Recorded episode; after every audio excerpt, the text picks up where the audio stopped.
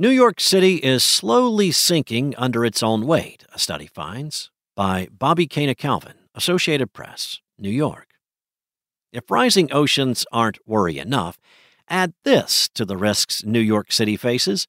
The metropolis is slowly sinking under the weight of its skyscrapers, homes, asphalt, and humanity itself. New research estimates the city's landmass is sinking at an average rate of 1 to 2 millimeters per year, something referred to as subsidence. That natural process happens everywhere as ground is compressed. But the study published this month in the journal Earth's Future sought to estimate how the massive weight of the city itself is hurrying things along.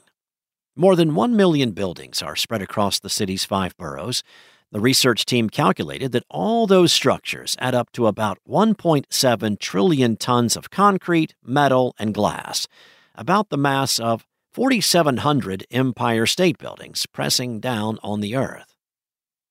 The rate of compression varies throughout the city.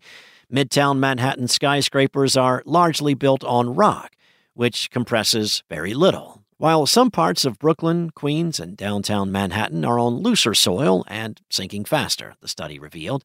While the process is slow, researcher Tom Parsons of the U.S. Geological Survey said parts of the city will eventually be underwater. It's inevitable. The ground is going down and the water's coming up. At some point, those two levels will meet, said Parsons whose job is to forecast hazardous events from earthquakes and tsunamis to incremental shifts of the ground below us. The study merely notes buildings themselves are contributing, albeit incrementally, to the shifting landscape, he said. Parsons and his team of researchers reached their conclusions using satellite imaging, data modeling, and a lot of mathematical assumptions.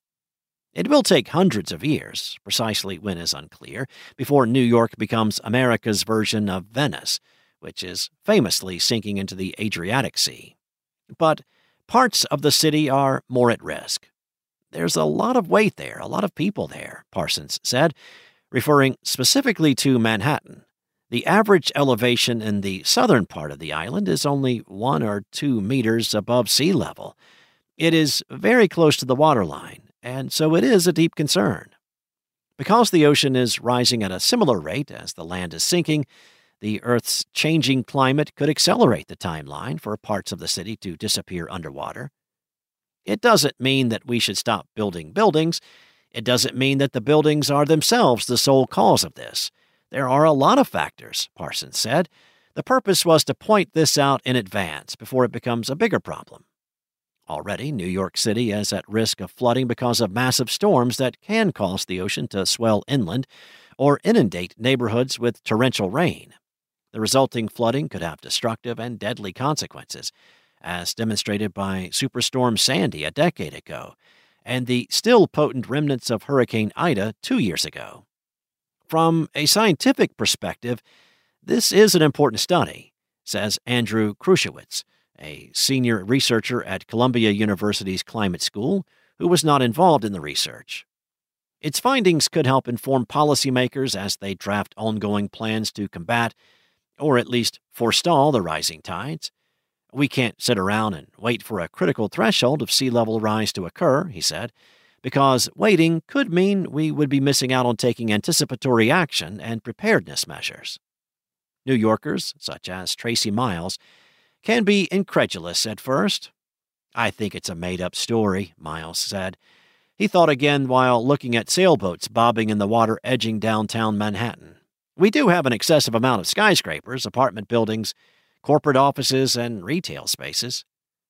New York City isn't the only place sinking. San Francisco also is putting considerable pressure on the ground and the region's active earthquake faults.